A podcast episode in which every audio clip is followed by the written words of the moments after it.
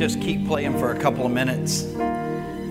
While they're finishing up the worship in our tithes and offerings, let me get you kind of called up if you've missed a week or so. It's the third week in a series that we've been studying the book of Genesis. When we teach a book like this, it a lot of the times takes me out of my strength and makes me become vulnerable in my weakness. I am a preacher. That's my gift, my call. But sometimes, for us to really understand the importance and the authority of God's Word, I have to be less a preacher at times and more of a teacher. And I've tried to blend those two giftings over the first three weeks. Why does this document, why does it start, this love letter between God and man, why does it start with Genesis chapter 1 about a God that was sovereign enough to create everything. Because the oldest book in the Bible is the book of Job. So, why doesn't the Bible start with the oldest book, the first one written, but yet the sovereignty of the Holy Spirit decided that Genesis chapter 1 and God dictating the details of creation to a man named Moses? Because in the first chapter, you'll find out that there was darkness, void, and chaos. And through the teaching of this creation story, we come to the understanding that God was not giving Moses enough detail for Genesis chapter 1 to be a science class. Okay? He really doesn't. So, what would motivate God to start with telling us that out of darkness, chaos, and void, He could bring order, detail, and light?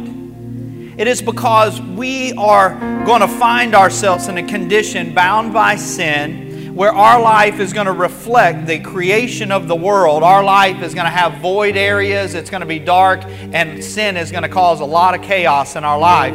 And Genesis chapter 1 is God's resume and his references. He said, All you got to do is call day two and see what I was able to do with darkness, void, and, and uh, chaos, and you'll find out that I can bring order, detail, and light. And then last week we talked about the fall of man. And we, I, gave everybody an apple last week. Now, I, am the only one that gets one this week. And I'm going to use it again for a, a sermon illustration in this third part.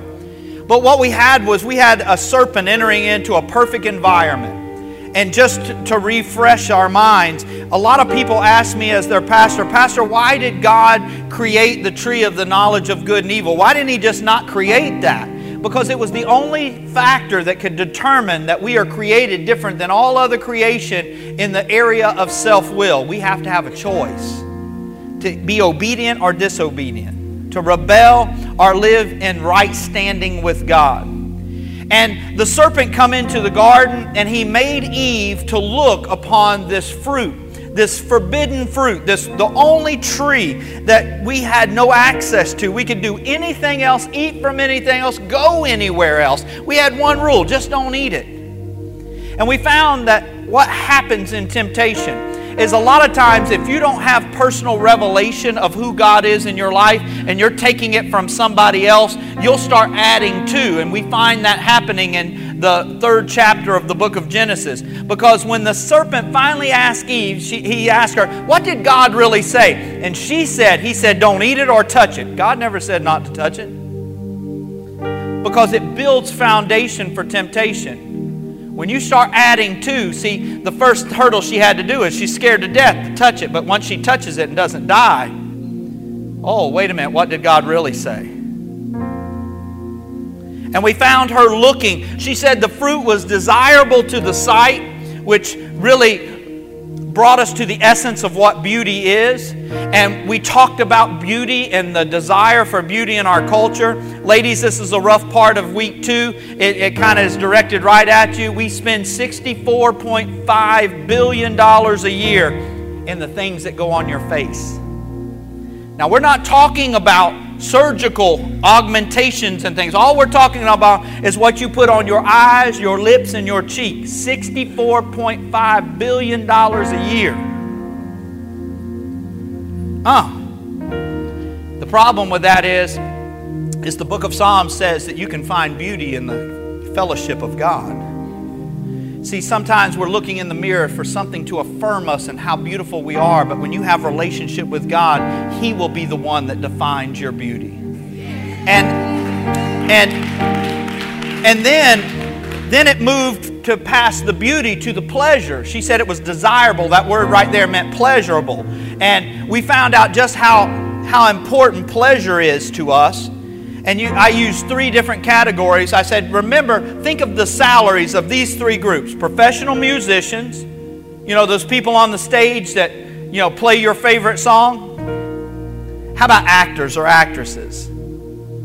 Those people that create those movies and think of their salaries. And then think of the salaries of professional athletes and compare them culturally to how much we pay a police officer a nurse, a doctor, amen, Carmine says, and a firefighter. People running into your home while it's on fire, grabbing your kids and running out, and we're going to pay somebody to make a movie more than them. That's how our culture views pleasure. But again, in the book of Psalms, it says that God can bring you pleasures forevermore. And all of a sudden, the things that God uh, had already given mankind. In the temptation, Eve was falling prey to what she saw and a desire to make one wise, and she could literally see, sit at the feet of, of God every single evening. The most wise opportunity in the world. And yet she was wanting to do it on her own. And we know the story. They finally took this bite. And ladies, you can, well, I'm going to recover you so you could hear the rest of this sermon is that the Bible says that she gave to Adam who was with her. So look over there at the nearest man and say, You were there too. You could have actually stopped this thing. If you had just said, Hey, wait a minute, God didn't tell her, I had to tell her, but He told me, let's me and you talk. Wouldn't that have been a wonderful story of a man stepping up and being that redeeming force in the lives of their, their wives? I don't know what that cat was thinking. I'm going to talk to him when I get to heaven. You know, I really am. I'm going to say, what was you thinking letting your wife try this out? Was you thinking, I got more ribs? You know, I don't know. Just, just food for thought. But today I'm going to start a message called The Contagious Nature of Sin. That when we ended up last week, mankind had created fear they had run and hid themselves. Carmine preached such a powerful part of that message of hiding oneself because it is, the Bible says this in the book of Romans it says, For all of us have sinned and fallen short of the glory of God. All of us. So every one of us had that fruit in our hand, that thing that we were supposed to stay away from.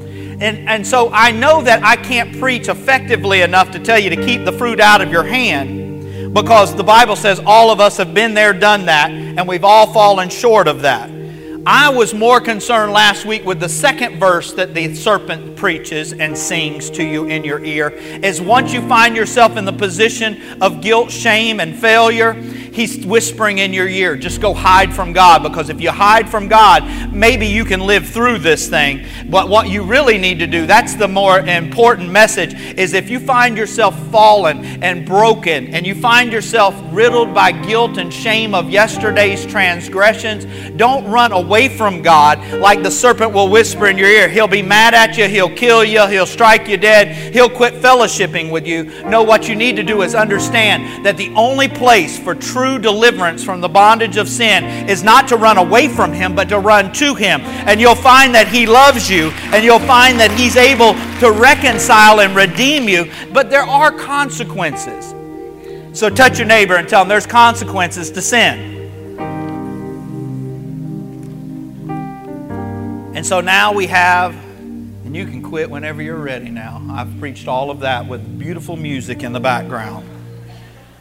Because today we're going to go into Genesis chapter 4 through 6. So let me pray. Father, I ask you today to touch my mind and my heart that I might be able to effectively communicate the contagious nature of sin. And I give you the praise and honor for the authority of your word in Jesus' name. And everybody said, I want you to get in your mind today for today's sermon the analogy of a disease. And if you have any questions about disease, we're going to post Dr. Joe's personal cell phone up on the screen and you can call. No, I'm teasing. he would be like, oh, God, please, no. Um, because diseases most of the time start out in a location in the body and they start to spread. And it's one thing for a disease to spread throughout your body. We could take a, an, an, analogy like a, a, a deadly disease like cancer, where it starts and it can be such obscure places. It could be, uh, you know, in your skin. It could be in your bones. It could be in a joint. But that, that disease has such a, uh, a tenacious nature that it can start to spread to other areas more vital. If you had a, a, a cancer tumor behind your knee, you could think, I could live without my knee. But if you leave that unreconciled, that cancer in your knee will spread to something you need, like your lungs. But when a disease takes on a different, uh, one, it takes one more step, not only to destroy you, but it can leak out of you into something else. Mankind, throughout its history, has called these things plagues. You know, those historic diseases that can't be contained just within you, but now they start to filter out into other people. See, when I left last week's sermon, we had two people with the impact of sin in their life, and it's not going to take long before it starts to leak out. This plague called sin. And it not only affects your heart, but it will also affect your mind. I put a note here. We've done a lot of touch your neighbors this morning. Uh, we're going to do it one more time. I want you to look them right in the eyes and tell them sin will affect your heart and move to your mind. See, the spreading just doesn't stra- uh, stop at the transfer of one's heart and mind, but it begins to leak out into other people and other things. And all of a sudden, the very thing that you're having to deal with now, the people that you love are having to deal with it. Because we go into Genesis, from Genesis chapter 3, you've got the transgression of one man and one woman. By the time you get to chapter 4, they've had children. And now, what you thought could just be contained to two people is now leaked out of them. It's affected their heart, their mind, and now it's starting to affect their children. All of a sudden, the Bible tells you that Adam and Eve uh, gave birth to two boys, one named Cain and one named Abel. The Bible reads like this in Genesis chapter 4, verses 1 and 2. Now, Adam knew Eve, his wife, and she conceived and bore Cain, saying, I have gotten a man with the help of the Lord. And again, she bore his brother Abel, and Abel was a keeper of sheep, and Cain was a worker of the ground. They both had been taught that it was very important to worship the Creator. And so they both come, as the chapter unfolds, they both come with an offering to give unto the Lord. And I've heard pe- uh, preachers and pastors take all kinds of, of scriptural liberty and trying to tell you that Cain needed to go to his brother and get a, a, a member of the flock so it could be a blood sacrifice. First of all, this act of worship happened way before, thousands of years before the Levitical law law. And even in the Levitical law, there's a such thing as a grain offering. So it wasn't that he didn't come with blood, it was that he didn't come with his heart. See, this issue was not in the, the application of obedience according to the Levitical law because the Levitical law didn't exist. But listen to how they bring their sacrifices. In the course of time, Cain brought to the Lord an offering from the fruit of the ground. And Abel also brought from the firstborn of his flock and of their fat portions. And the Lord had regard for Abel and his offering, but Cain and his offering he had no regard. So Cain was very angry, and his face fell. This is one of the most incredible parts of the Bible. All of a sudden, the Bible tells you that Cain was basically coming out of obligation. Somebody told him he needed to give God a portion of what he had. And, Cain, and Abel was coming with his heart in an act of worship because Abel was going through the flock. He didn't just come with anything from the flock, he went through the flock he, he investigated his flock. He determined what was his best. It said that he come with the firstborn. That means that something that was new and innocent, and the fat thereof, the best of the best, he brought to God.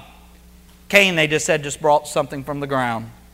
Both of them had jobs to do. Both of them had responsibilities. But here, in an act of worship, you find out that one is giving their heart, the other is giving their stuff. The Bible says that Cain becomes angry with God. Isn't that our first response when conviction touches our lives? Oh, I thought I had that hid. They told me about you that you could see everything. and that I really waste my time trying to hide so much. But now that you're calling me the truth, you're telling me exactly the convictions of my heart are actually true, and we get angry. I dare you call me that. It's the truth. You know, when God says, hey, you got an issue with lying, it means you lie. He didn't make it up.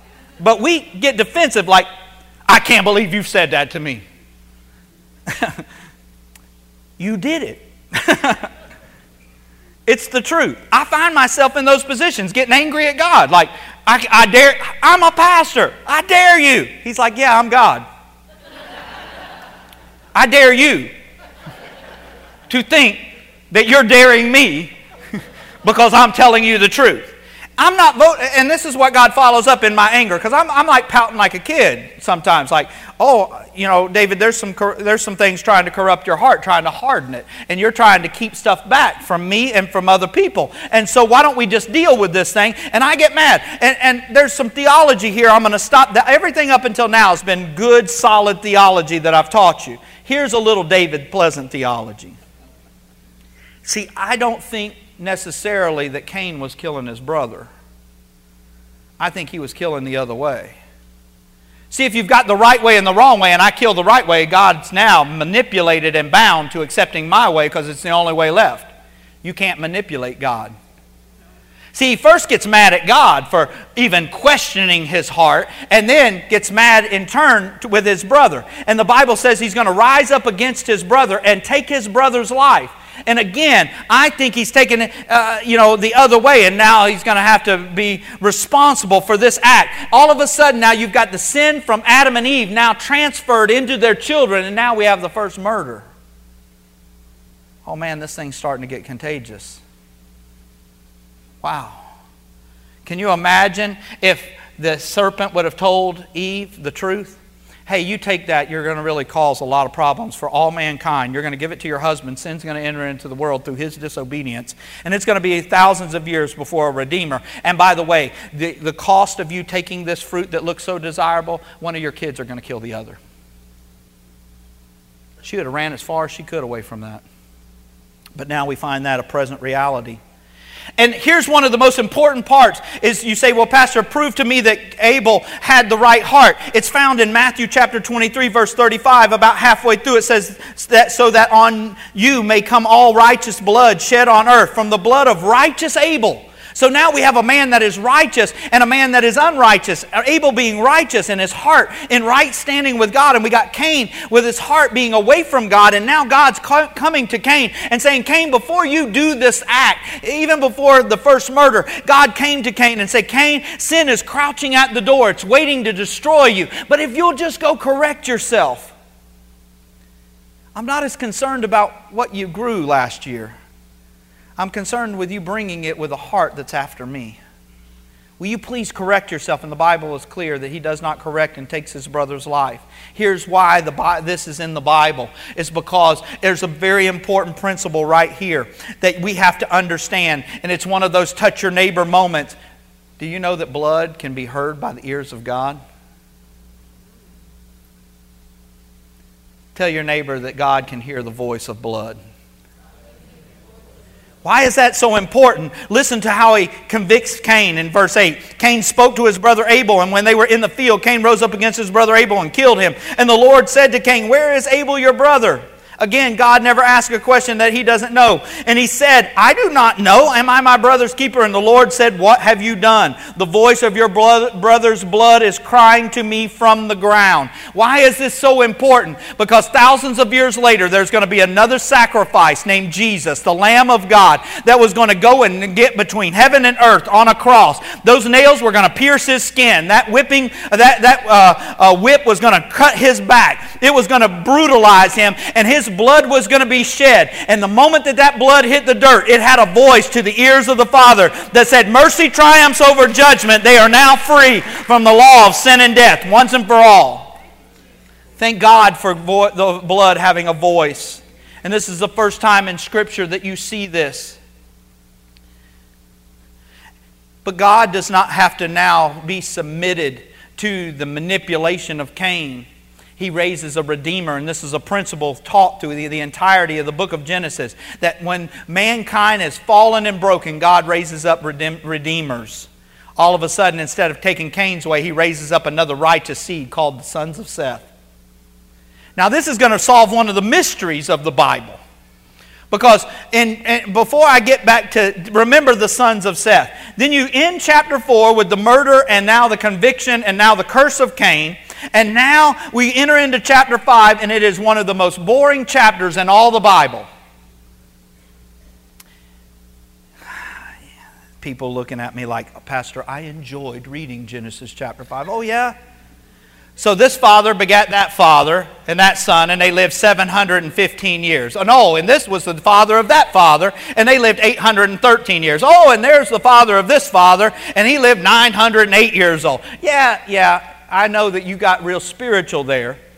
But right in the middle of the chaos of the, of the recurring boredom of this father begatting that guy and him living this long, all of a sudden the Bible takes on a new standard of righteousness and says, But there was a man named Enoch.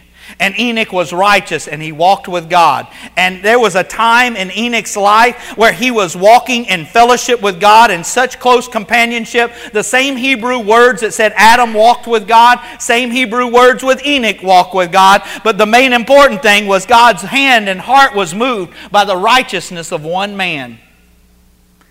Sin started to spread in this epidemic this plague. And all of a sudden now you've got Enoch walking with God. And he was so in fellowship with God that he was walking with God one day and God just said, I'm going to take you to heaven today.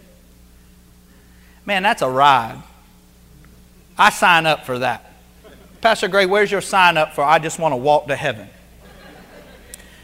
I don't know about being an elite group leader, but I will sign up for going to heaven.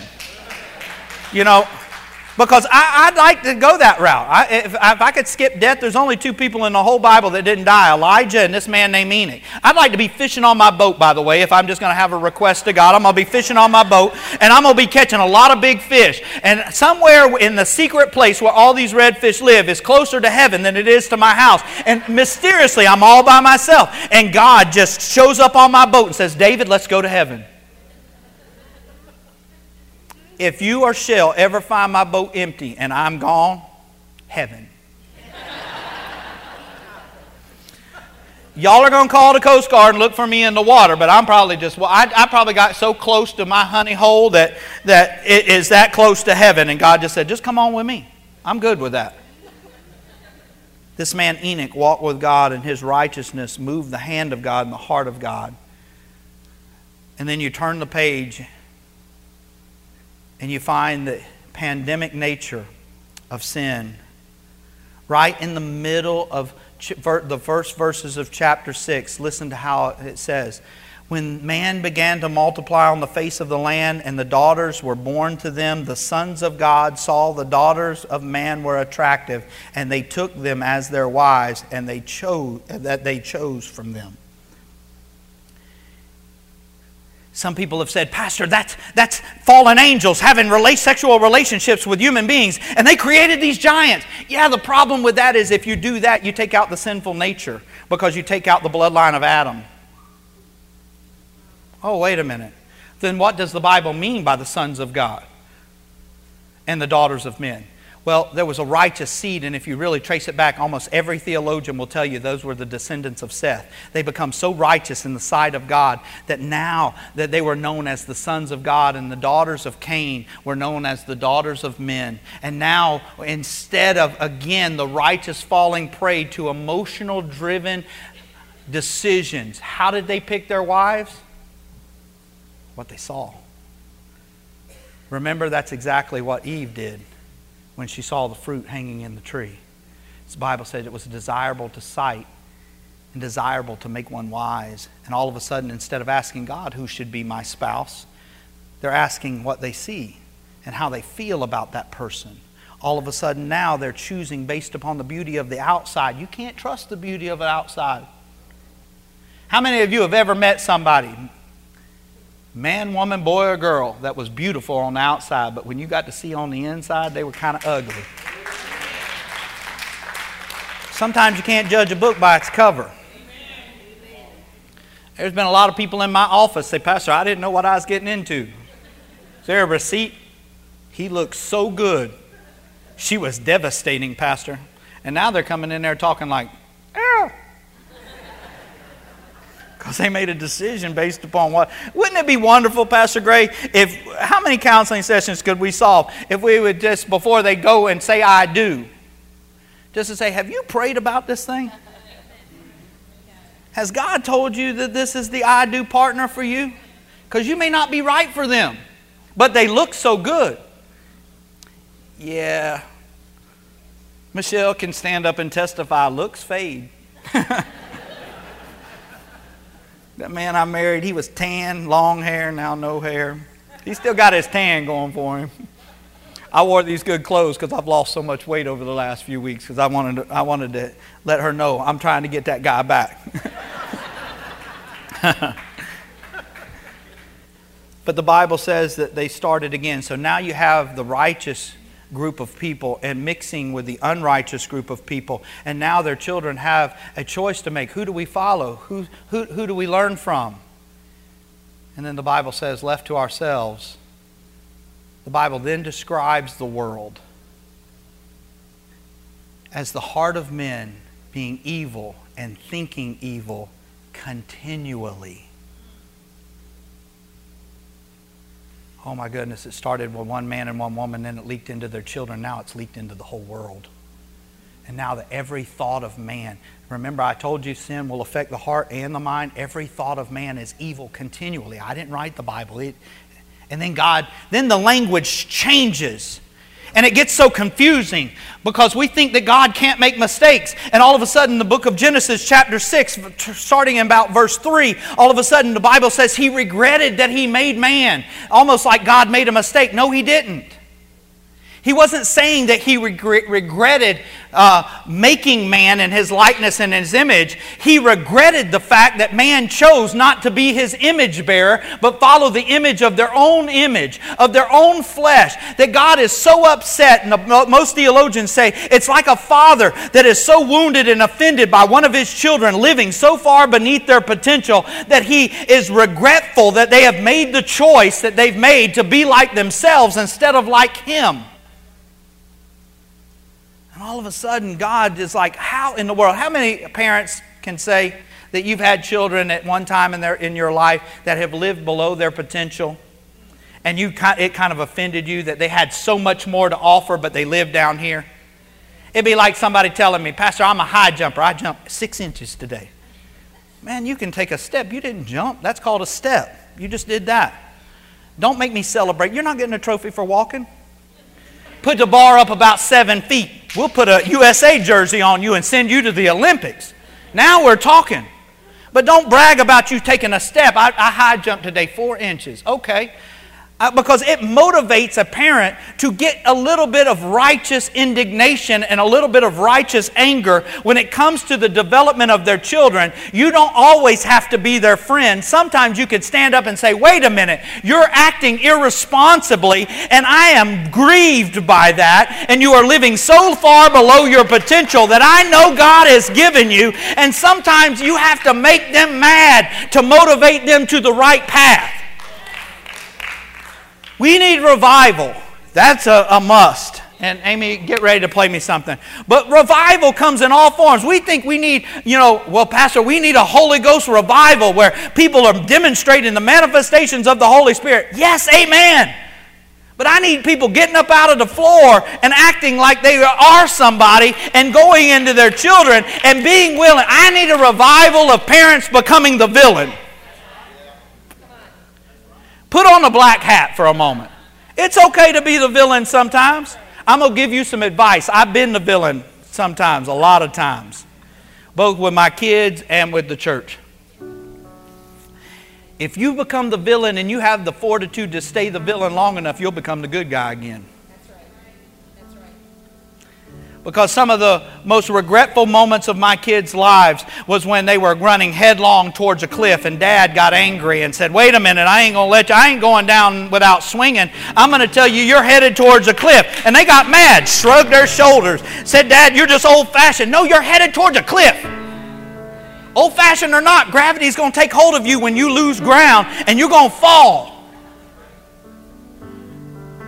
Because I would rather them be angry at me for producing the element of danger and making them available and re- revelation of that than then to carry them off the cliff. And how would a loving father have not opened up his mouth and said something about it? I would rather them say I'm the bad guy on the front side of the cliff than to land on the, the rocks at the bottom and say, Dad, why didn't you tell me? But here's where we get, have to get to. As the Bible says that God regretted or, or actually uh, felt bad about the decisions of mankind, and He decides, I'm going to bring judgment. Remember, I told you that the story started with one man walking with God in the garden. Then there was one man, Enoch, in chapter 5, that walked with God, and his righteousness stayed in the hand of God. And all of a sudden, in, in the book of Genesis, we ain't even getting to the rain yet. God's so upset about the lack of potential in his children, living up to the potential he gave to them to be image bearers, that he's bringing judgment, harsh judgment. I'm just going to wipe them out. And he's so harsh in this portion of the Bible, he says, I, am going to wipe them out and all the animals the birds and everything. I'm going to get them all. And then some of the most beautiful words ever recorded in the Bible. Verse 8, chapter 6. We ain't even got to the rain yet. We don't get to rain until chapter 9 or chapter 7. The Bible says he is in the midst of proclaiming this judgment. And then 8 hits and says, But Noah. Look at somebody and say, But Noah. Some of the most beautiful words in all the Bible. But Noah. And the Bible says Noah was righteous, blameless, and he walked with God. All of a sudden now, the scale of humanity is sitting before God the Father, and the scale is leaning this way with everybody living unrighteously and thinking evil continually. It has affected their heart and their mind. And one guy on this side of the scale decides, I'm going to live in right standing with God. And God sees it, and it makes a difference. And it stays the hand of judgment, not only because you say, well, Pastor, there was still a flood, but there was one man in a boat. I love how the Bible unfolds. Pastor, I don't like the Old Testament because God's harsh and He judges people. He killed everybody in a flood. No, they killed themselves. He had a man build a boat, a, a, a vehicle of mercy, and they had a hundred years to get in, and they chose not to ever get in. So don't blame God for them drowning outside the boat. He gave them a word for a hundred years to get in the boat. None of them chose to.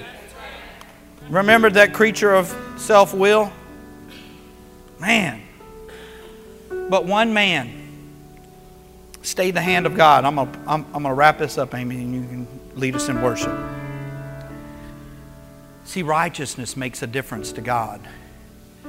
In the face of, I hear so many Christians say, the hell, world's going to hell in a handbasket. Yeah, you know why the wrath of God hasn't been poured out?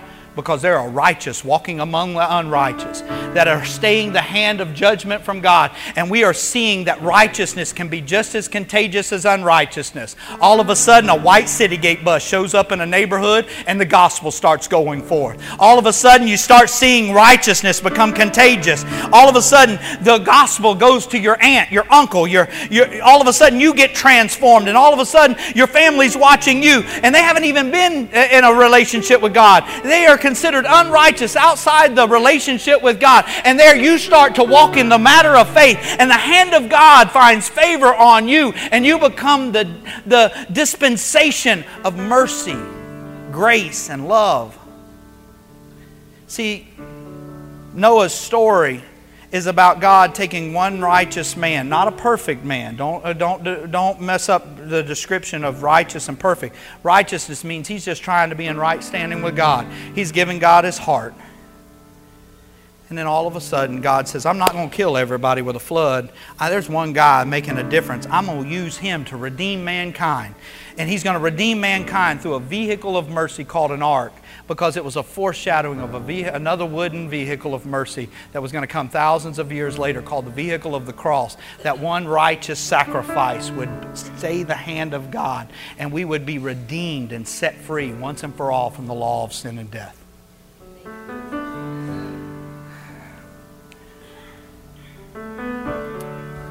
Who has God rescued through your righteousness? We'll only know when we get to heaven. What if judgment was coming to Southwest Florida, but God looked throughout the churches of Southwest Florida and saw the righteous? and said, Instead of me bringing judgment, why don't I just bring the gospel, the good news, through those that are traveling among the unrighteous and declare that I can still bring order to chaos, light to darkness, and detail to the void. Sometimes in our services, we worship the Lord with our offerings. I want to ask you did you bring God your stuff today or did you bring Him you?